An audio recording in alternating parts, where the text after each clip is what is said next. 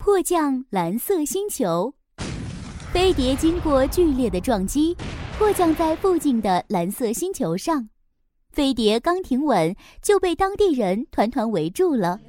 当地人用惊异的神情打量飞碟里的卡丘熊、俏皮羊和飞天猪。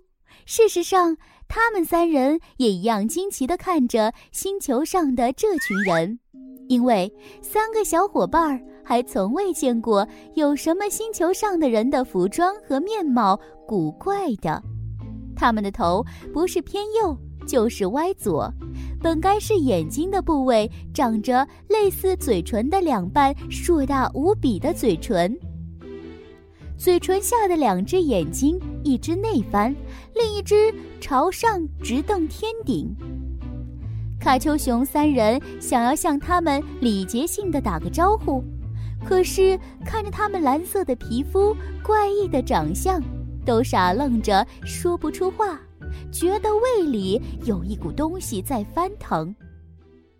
卡丘熊、俏皮羊和飞天猪小声商量：看，这群人长得这么丑陋，都是些恶人也说不定。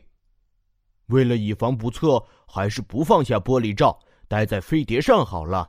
等遥控手柄修好以后，立即重新出发。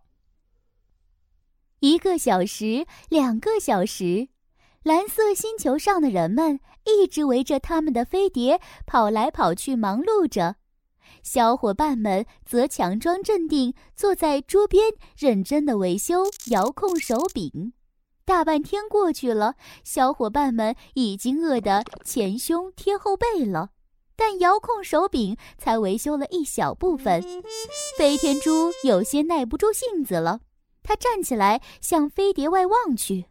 这一看，他惊呆了，飞碟外摆满了各种诱人的食物，地上铺上了红色的地毯，当地人则安静地站在地毯两边。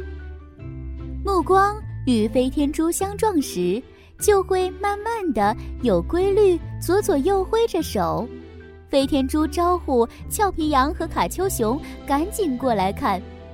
3个小伙伴看到蓝色星人如此盛情，都为自己当初以貌取人的行为感到羞愧。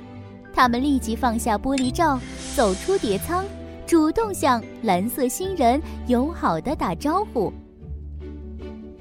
蓝色星人知道了他们的困难，派出了最聪明的维修工帮忙维修遥控手柄，然后邀请他们欣赏星球美景。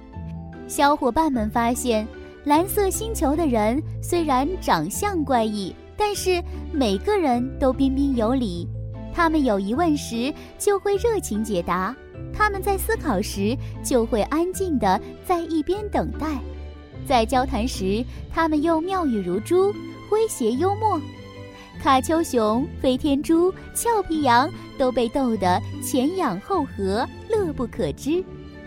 维修工很快将遥控手柄修好了，在临走时，蓝色星人给他们送上了星球最珍贵的礼物——蓝色树叶。只要在伤口上敷上蓝色树叶，伤口就会立即愈合。